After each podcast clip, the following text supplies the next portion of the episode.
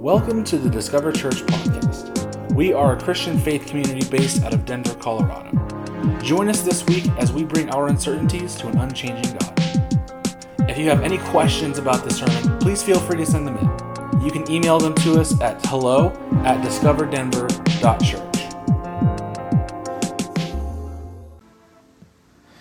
All right, that's out of Matthew 13. I, I want to, we're going to continue with our series, Average Joes. Okay, Just Your Average Joe is the series that we're in because, here's why we're doing this.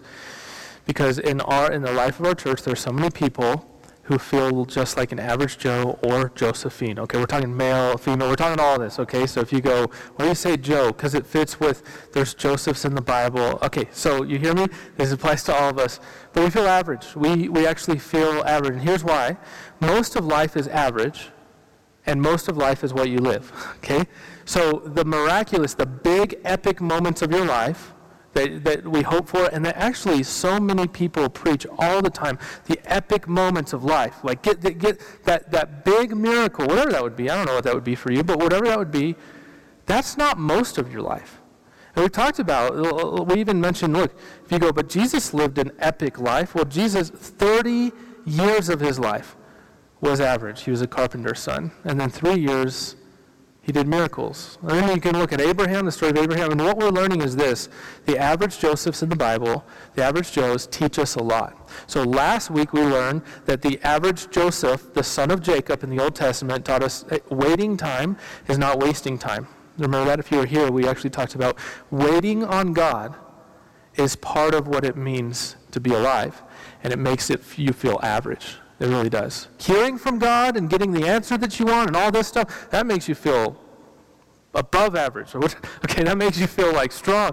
Waiting on God, you feel really below average. Because you look around, you play the comparison game, and apparently everybody on Instagram is experiencing God with their Bibles and their coffee cup and a sweet devotional in the morning, right? Everybody is, except for you, and you're waiting on Him. We talked about that. And this week, we're going to talk about something that actually, I would say this the principle, the truth that we're going to talk about, is not just a lesson that helps you through this average season and helps you learn about the character of God. I'm serious when I say this. It is the principle that holds the entire universe together. Okay? So I, it probably got your attention. It is more than just the principle that you go, hey, that's good, that's good living.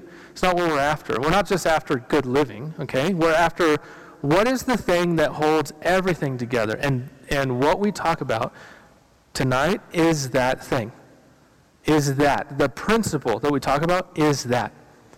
So, it's the thing that holds the mountains and the seas and the teardrops and the laughter and the universe and the stars and the families and the generations and the neighborhoods and the cities. It holds everything together.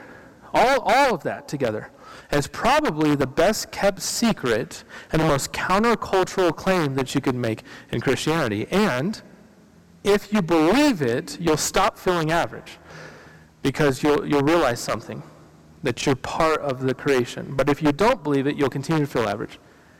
And that's what we're going to talk about tonight. You go, what is the thing? We'll get to the thing. We'll get to that statement in just a second. But I want to I want to first tell you this.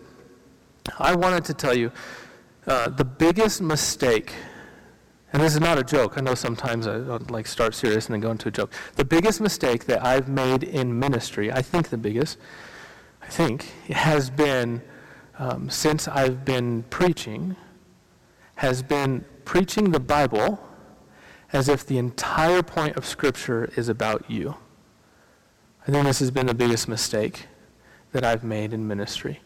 Now, I haven't done that in years. Uh, but I, I, just want to admit that to you. I want to lead the way. I want to be the lead follower tonight in saying the biggest, probably sin in ministry that I've committed when it comes to preaching has been preaching the Bible, the text, as if the whole thing's about you. As if the point of the entire text is to make you happy. And I've done this in different ways. I, I, you'll go, of course you did it in that way. When I was a youth pastor, we did the superhero series. I remember we did this.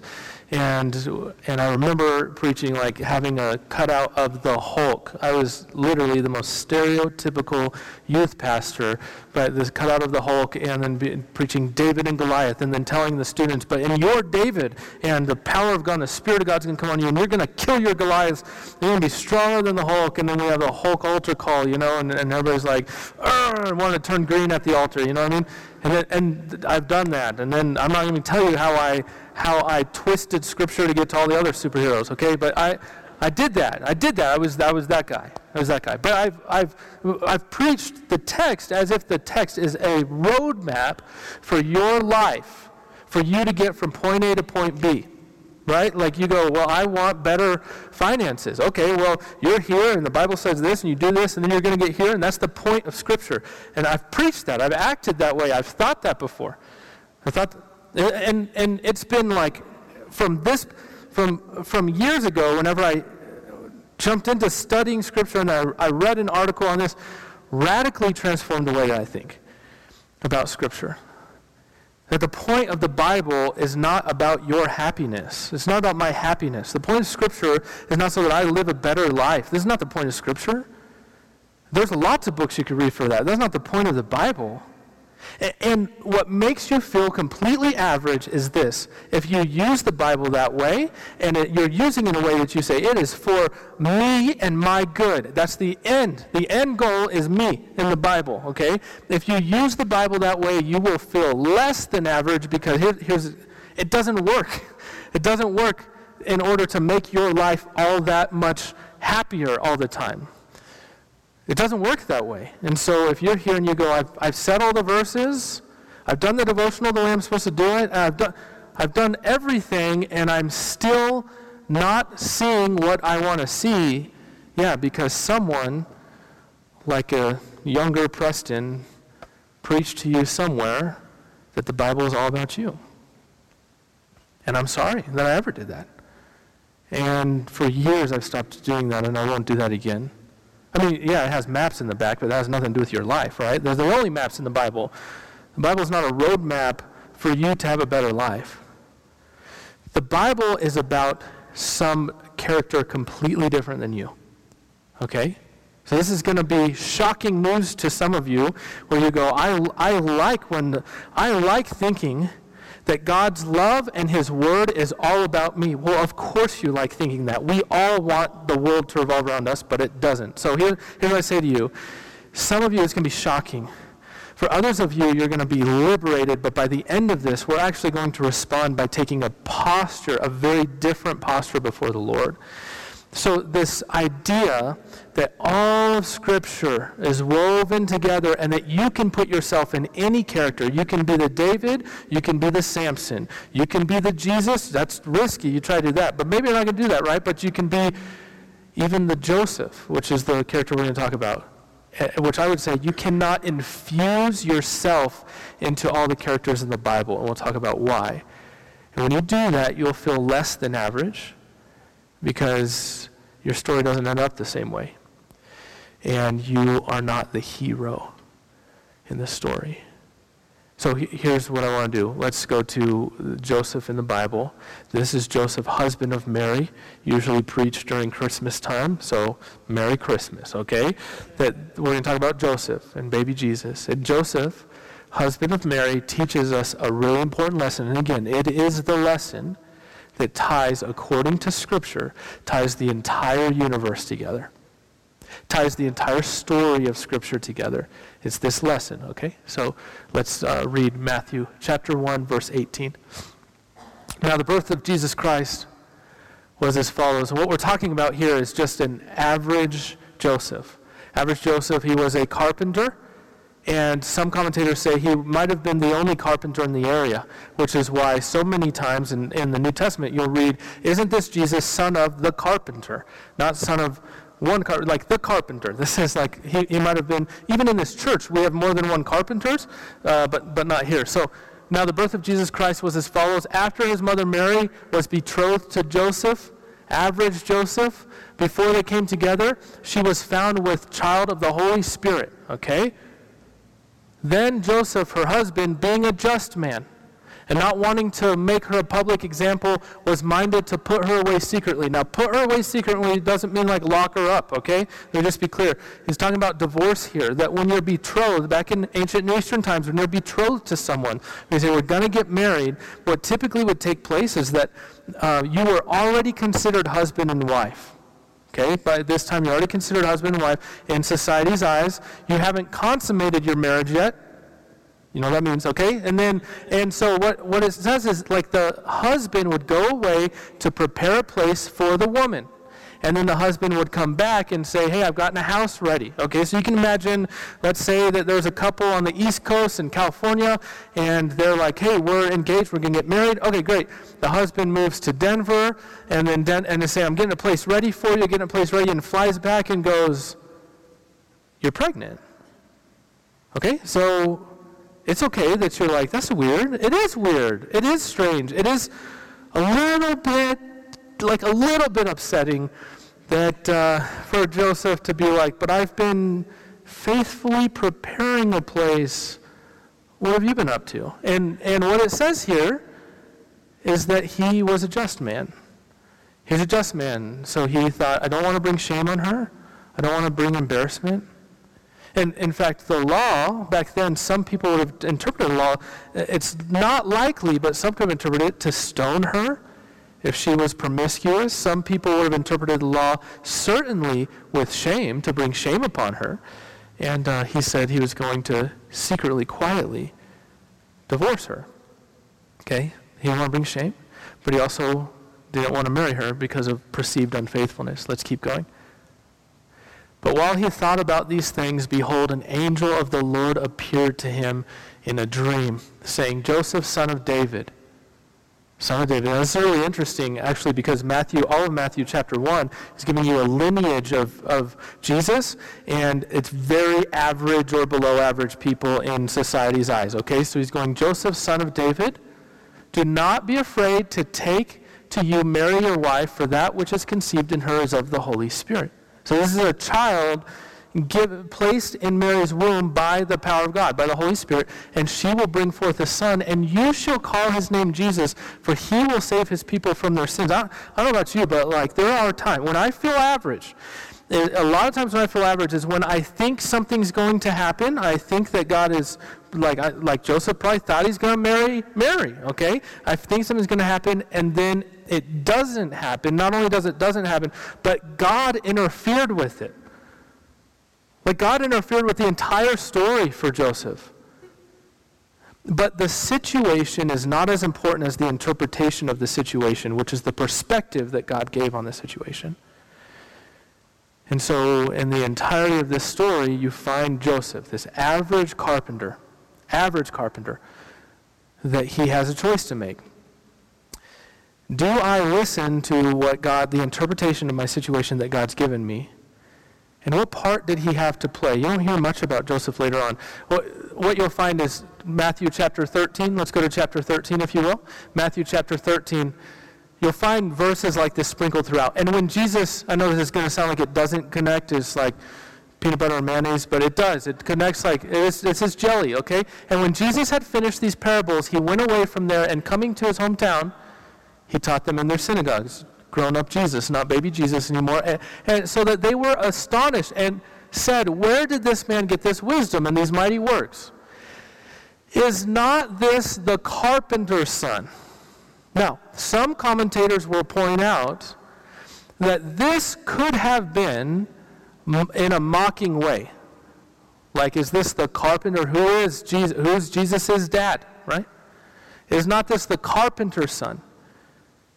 I mean, you can't read this and think that Joseph was some hero. He was very average.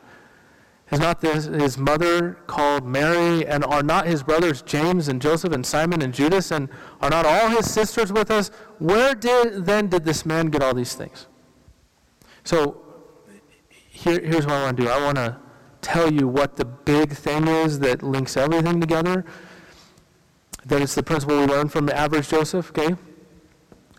It, when I, I don't normally do this, I, I've, I've actually never done this before, told you how I prepare a message, okay? But in preparing a sermon, there's, there's part of it that I always do that takes the majority of the time, and it's finding what I call the CIT, the central idea of the text, and from that flows the CIS, the central idea of the sermon. And because I don't want to go off on a bunch of rabbit trails, which I, I know I'm not good at not doing, right? But I'm just saying my goal is actually not to go chasing rabbits, it's to go chasing Jesus. And so CIT, CIS, and then and then there's two more things. I go, what's the major objective here? What's my major objective? What is the when and here's what's the tone of the text of the Bible? What's the tone that's being spoken with? Major objective can be pastoral, it can be teaching, it could be all kinds of things. Okay, what's the one word? What's the tone that's being uh, uh, spoken as? And then what's the specific objective? What do I hope we all do at the end? So just to give you a glimpse into study time. Every week I do that. In fact, the weeks I don't do that, Lisa will let me know. I could tell you didn't do like CIS, CIT, and for real, we've, we've like done ministry long enough to where she knows that. And so it takes a long time when you're studying text to say, how do I get this? How do I condense? What is the idea that God would be speaking to us? So here, I'm going to read it to you, okay? Central idea of the text. You ready? God used Joseph to make Jesus' name known in the mess and chaos of his arrival. I think it's pretty plain. Here, that took you hours. It did take me hours, okay? But that that's the central idea. God, now hear me. God used Joseph to make Jesus' name known in the mess and chaos of his arrival. And here's the CIS, the central idea of the sermon that flows from that. God is for his name's sake, not yours. You are part of the story, but you're not the hero. Okay? That's the, that is the principle that holds the universe together. God is for his name's sake, not yours. His glory, not yours. He's for him. Like the end goal is praising God and glorifying God, not you. And it means we are part of the story, but we're not the hero. Joseph was not the hero in the story.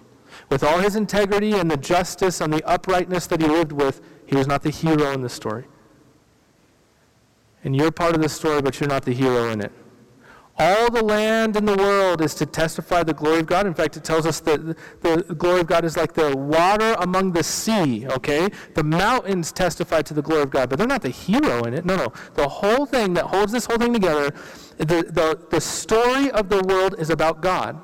What makes us feel average is when we think somehow we get to play hero right? Like we get to be Hulk. That makes us average. Now, now I, I, know like Halloween's coming up. You can be whatever you want to be. Do that one day, but the rest, the other 364 days of the year, you don't get to play hero.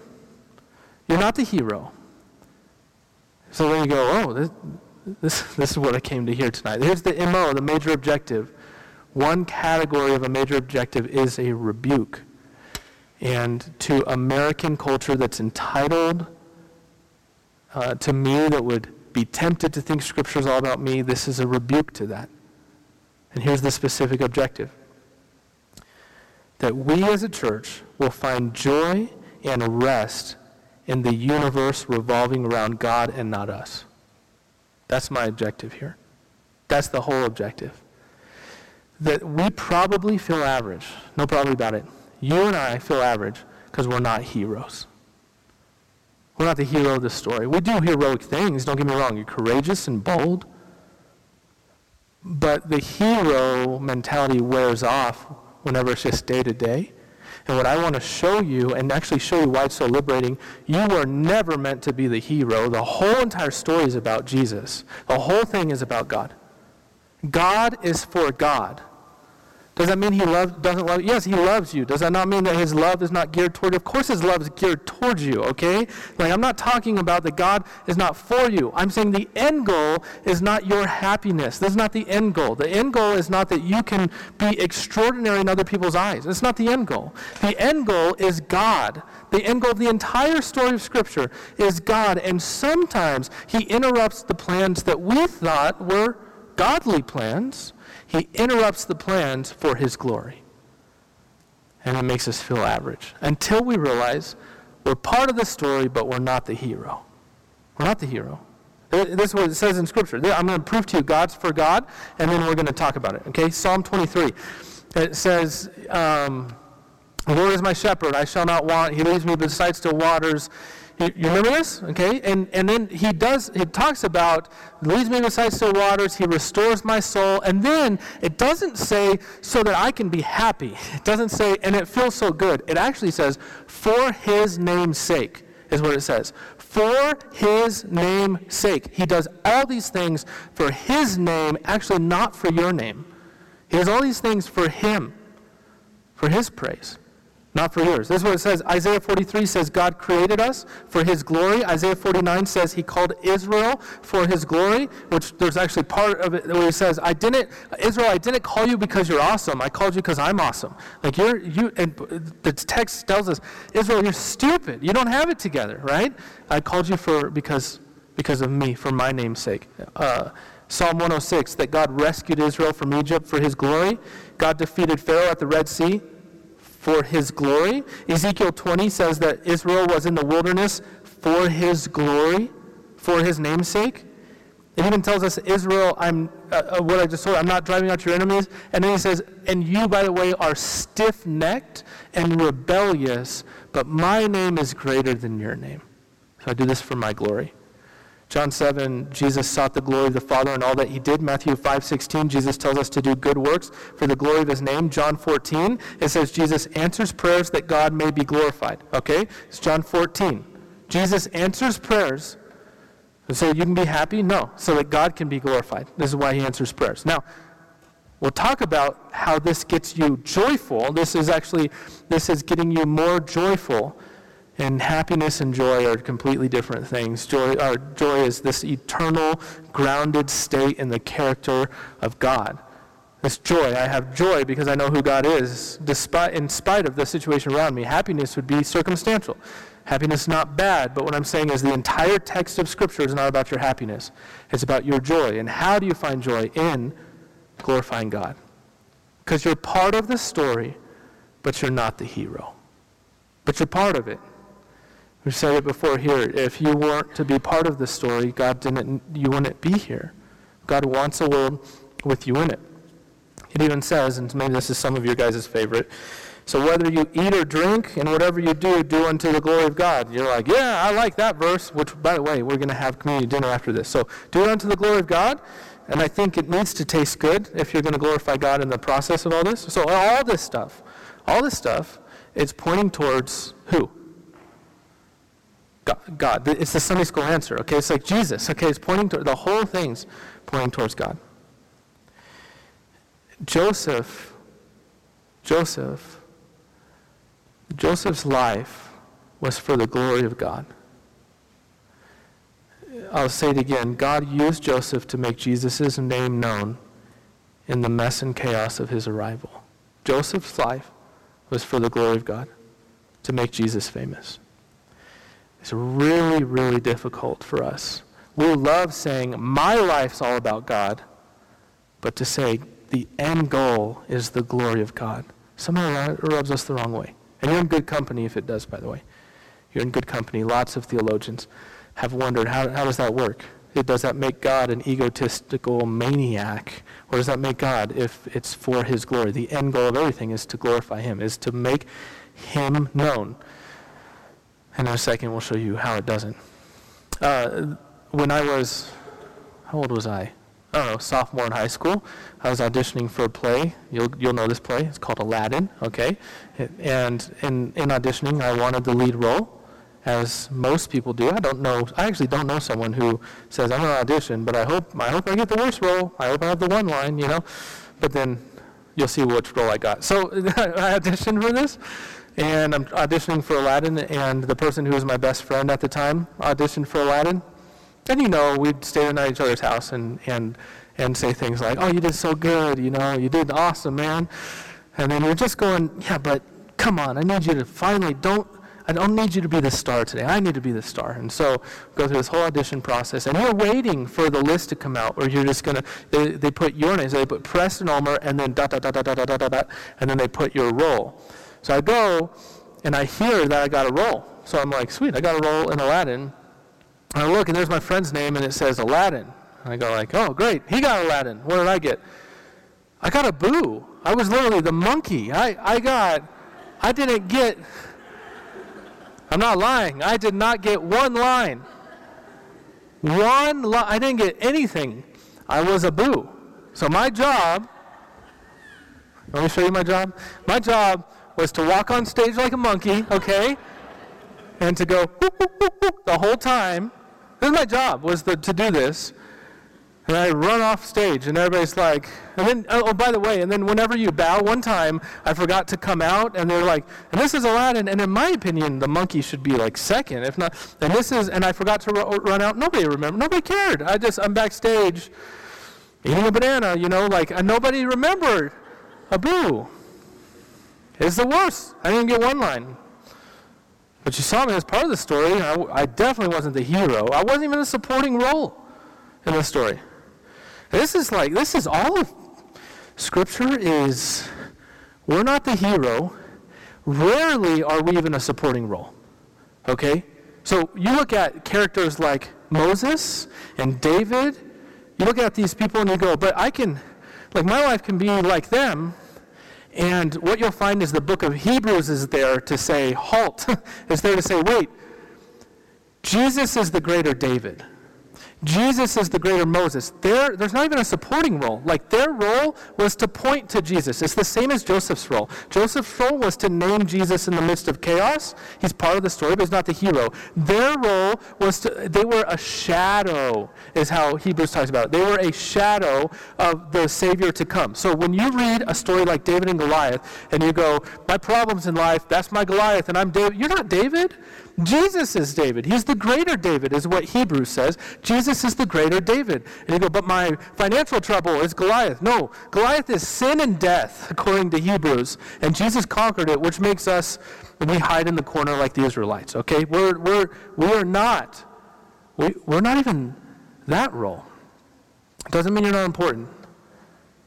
It doesn't mean you don't have significance. What I'm trying to show you is the Bible, the stories of God, are about God.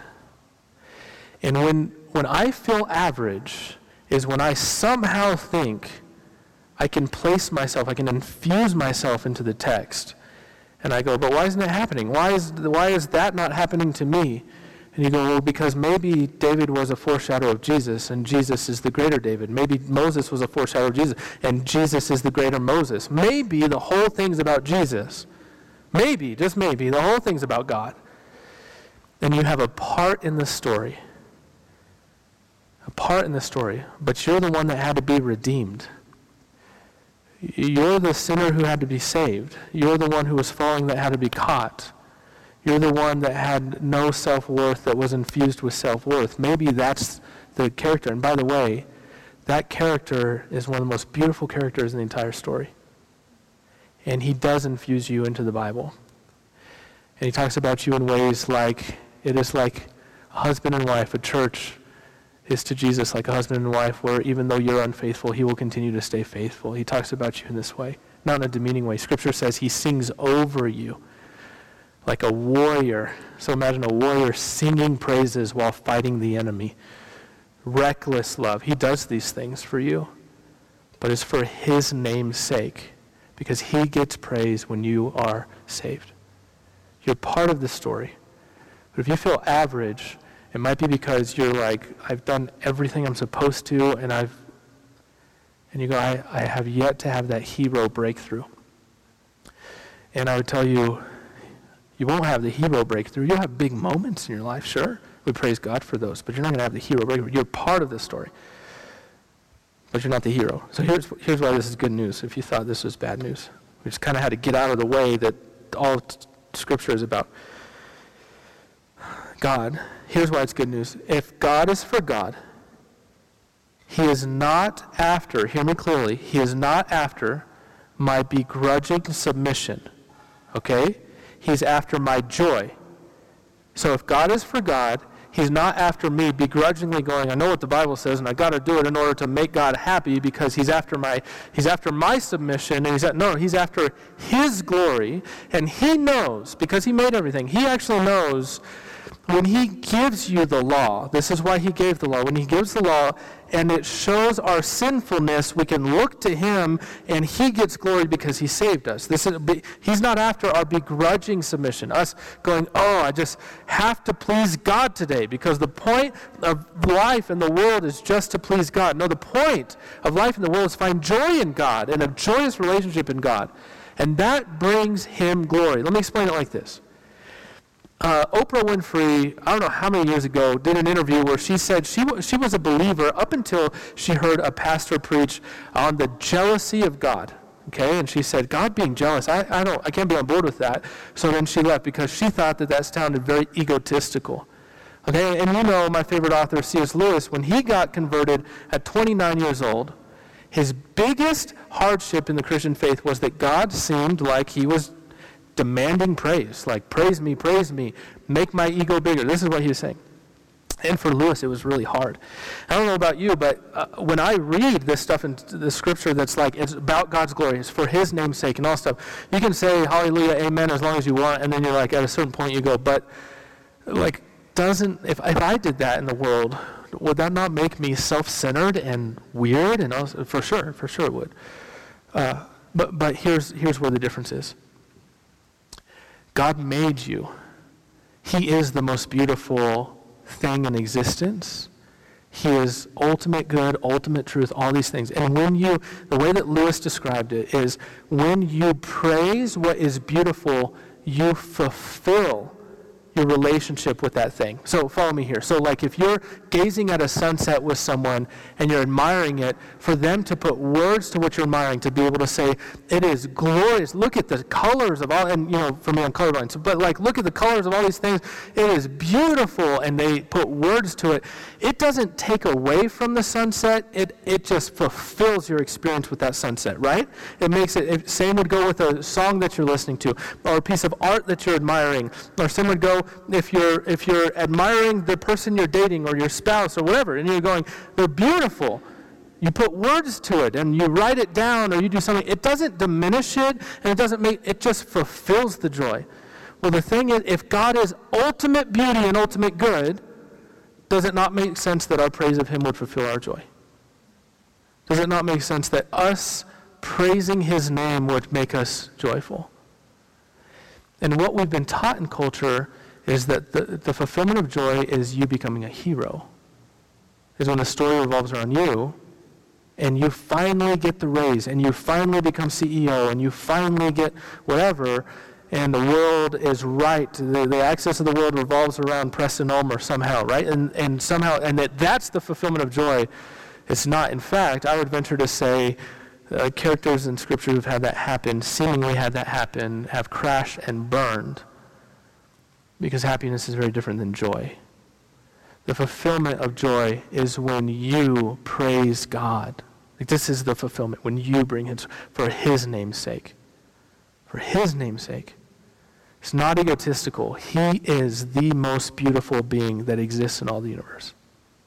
The stars exist to bring glory to God. We exist to bring glory to God. You follow me? It's not egotistical. And here's the other part.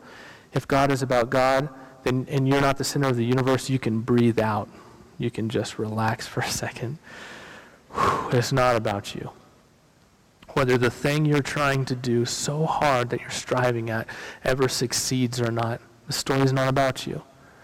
It's about God. You can just breathe a breath of fresh air as an average Joe or Josephine, as an average person, and you can say, I'm a part of the story and I'm happy to be part of this story, but, but he's the hero. It's not about me. He will do things when on your good days and your bad days. And he will love you on your good days and your bad days. Why? Because his love makes you praise him and praising him fulfills your joy and he's after your joy. He's after your joy. So if you could pause for a second, stop all the striving. What you're doing may have been a good thing. Joseph, what he was doing marrying Mary was a good thing. Not bringing her shame was a good thing. But God reinterpreted the situation by giving him a word, and it was actually to testify to Jesus. That is what God must do to us every day. Give me a word that testifies Jesus in the presence of this. It is not about me, it's about God. Okay? So I'm going to have Oliver come up, and uh, the worship team. We're going to have a really cool way to respond. Let me tell you, if you're if you've never met Oliver, don't worry. The people we've prayed over lately, they've been like going to Scotland and these different places. Oliver's staying here. But if you've never met Oliver, Oliver, you should get to meet him. Uh, I'm here's the mic. I'm gonna. He told. Yeah, you're, you're welcome. It is. Uh, I wish I had your accent, just by the way. So uh, one of the things when we were talking, one of the stories that he told me recently was about how Oliver was part of the story, but not the hero in the story. So, Oliver, I, I want you to tell us who who sat with you in service like like two months ago. So, uh, my my father came out here um, for to visit me for the first time in two and a half years. So this was a really really big deal. Um, this is a man with a heart of stone, uh, a man who is aggressively anti-Christian. Uh, and he, he joined me in church. He came to church. It was un- unbelievable. Um, on the way into church, he, uh, he says to me, Can I have your car keys? I said, Dad, Americans drive on the other side of the road. You're not going to get very far. Um, I said, what, What's wrong? And he says to me, You know, Christians have done a lot of damage in my life. Yeah. Um, and I don't like the words that you worship with, and I don't like the things that pastors say. I don't agree with them. So I gave him my keys, and we're walking in, we're meeting people, we're coming to sit down, and I'm thinking, gosh, you know, we're going to be lucky to get to the chorus before this man leaves. So, anyway, we're standing there, we're late to worship, and uh, within, honestly, within two minutes, there are tears running down his face. Um, he's, he's crying his eyes out at the back. Um, he puts his arm around me and he tells me how beautiful uh, the worship is. Uh, he stays the whole way throughout the sermon. Um, but what he doesn't know is I've been praying. I've been praying for months and for months that, that the Lord would plant seeds in this seeds of faith in this man's life. Um, and we saw those seeds come to fruition. And I often don't believe in I often don't believe in my own prayers very much because you know who, who am I? I'm just I'm just a I'm just an average guy. I'm not a great Christian or anything special. And I, I, can honestly tell you that God did the most miraculous things that evening. That He stayed here, He stayed throughout the sermon, and uh, He worshipped with us. Incredible. Hmm. So Oliver, by the way, he his dad. How many times your dad been to church? Twice. Um, yeah, yeah. Twice. Twice in his whole life. And tell them, tell them about, real quick, you got to pray with your dad, but the first time you prayed with your dad, this is funny. Tell them the first time you prayed with your dad, but then the second time you prayed with your dad. So the first time I ever prayed with my father, uh, not long after I became a Christian, he wanted to test me. So he said, you know, we'll, we'll gather with the whole family, not Christian. He says, can you say grace for us? You're a Christian. So I start saying grace, and he cuts me off halfway through, humiliates me in front of the family. Says, you can't say these things here in my house. This is awful. I don't agree with those things. So, humiliation. Um, and then when he, when he came uh, a couple of months ago, uh, there's some really tough things that are going on in his life. And I said, Can I pray for you? He said, He's kind of rolling his eyes. He says, Sure. Um, so, anyway, I start praying for him, and he listens to the whole thing.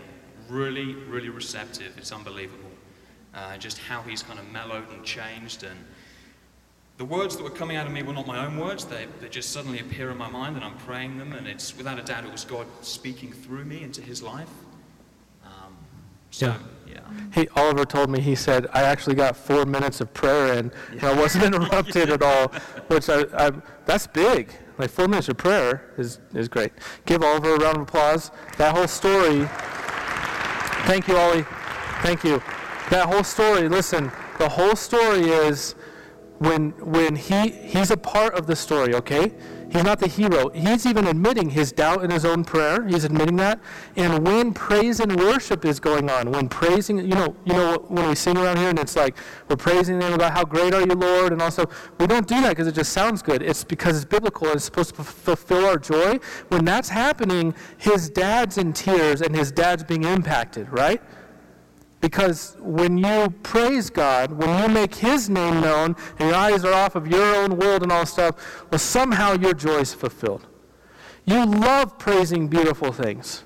It, it fulfills the experience. How much more is it true that praising God, making Jesus' name known in the midst of chaos and mess makes you part of the story but not the hero. The hero is God. Way we participate in God being the hero is we bring his name praise and we make his name known. That's how we do it. That was Joseph's life. So if you're a church person, you, you know what I mean by that. Like you know when to raise your hands during the song, okay? You know how much, you know when I say tithe, you know what percentage that is, like you grew up in church, okay? You're a church person? You've probably exhausted yourself because you work so hard for God. You work, you strive so hard because you go, but the whole thing's about me pleasing God. No, the whole thing's about you finding joy in God. On your worst day, God made a declaration that He is totally after you. Okay? While you were yet an enemy, He died for you on your worst day. But I know you, I know the church person mindset because I have it too. You go, yeah, but on my bad day, I don't feel like God's with me. On my good day, I feel like God's with me. That's totally screwed up. It's not the, that's not the principle that holds the universe together. You're always part of his story, and he's always the hero. He's always the hero that came and saved you. You know heroes have to do that, right? You know, to be a hero in all movies, they got to save someone. Well, he saved the universe, and, and he called you out when he did that. So stop, stop thinking it's all on you. Stop. Just let your shoulders rest. Slouch your shoulders for a second and just breathe in and hear Jesus say, Come to me, all who are weary. All who are weary. Because the hero will give you rest. If you're not a church person, I want you to know that your sin that has kept you at bay with God and other people, all the wrongdoing that you know, that you're afraid to admit, you are junior varsity in comparison to the rest of Scripture. Okay? So, the reality is, if I were to say, has anybody in here had an affair? I mean, there, there, there's probably hands that would go up. But if you had an affair and then have you have commanded the person to be killed that, that was the wife or the husband of the I mean, now we're talking David, okay? Now we're talking we're talking that sort of person. And then we get to Paul and Paul says, I am the chief of sinners. Maybe you hate Christians. Have you stoned them yet? Have, I mean, I'm, I haven't been hit. Okay, so okay, you have you stoned them? Have you killed them? Have you all this? And then, and on top of that, Paul says, I was saved so that you would know there's hope for you, and I'm the chief of sinners. You're not like, you're not as bad. You're never uh, too far for God to reach you. There's no sin that outweighs the cross, is what I'm trying to say. So if you're a church person, or you're not a church person here, and you go, it, it doesn't apply to me, I'm telling you right now, it 100% applies to you.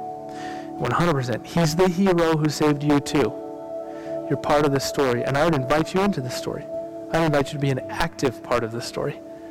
I'd invite you in. When I was working uh, as a plumber on the Air Force Base in Albuquerque, one of the we started a little Bible study, and the guy who ran, like the plumbing department, was gas, electric, and sewage. I was sewage. So the guy who ran all this, we're a Bible study. He goes, I have a question. Can you come to my office? I said, sure. Come to my office, shut the door, and he said, hey, uh, I've killed a man before. Will God forgive me of that? And I said, yep. As I'm slowly walking backwards, you know. And he said, I've done a lot of bad things. And I said, yeah. So have I. I haven't killed a man, but like I've done a lot of bad things. And God is the hero. He's the Savior, not you. So we're going to do a little, uh, something a little bit different. And I'm telling you, I felt this in my heart whenever we were worshiping, so it's, it's going to feel a little different. Can you stand? Just, you can trust me. If you don't trust me, you can remain seated. It's okay. We're going to sing a song, and what, the way that we're going to respond is actually not to make it about us, but to make it about God. Okay? God is for God. We're part of the story. So if you're if you're a person that you're like, I've been exhausted, would you just, you can praise God because it's not on your shoulders. Like the whole world doesn't rest on you. And what we're going to do is just to take a posture for an entire song, take a posture of adoration to God. So for some of you, that may be turning on your knees at your seat and just submitting and letting Him be God. So it may be you going like this and you just sing and you let your joy be fulfilled. You take this life lesson from Joseph. You just let your joy be fulfilled, that you can, in the midst of your mess and chaos, you could testify of Jesus' name. That's that's you. Maybe for you, uh, submission is like like head down, eyes closed. That's fine. Maybe it's raising your hands. That's fine. All I'm all I'm asking is that you respond in bringing praise to God and fulfilling your joy tonight. That's all I'm asking. Okay? So going to stay here and we're to do that.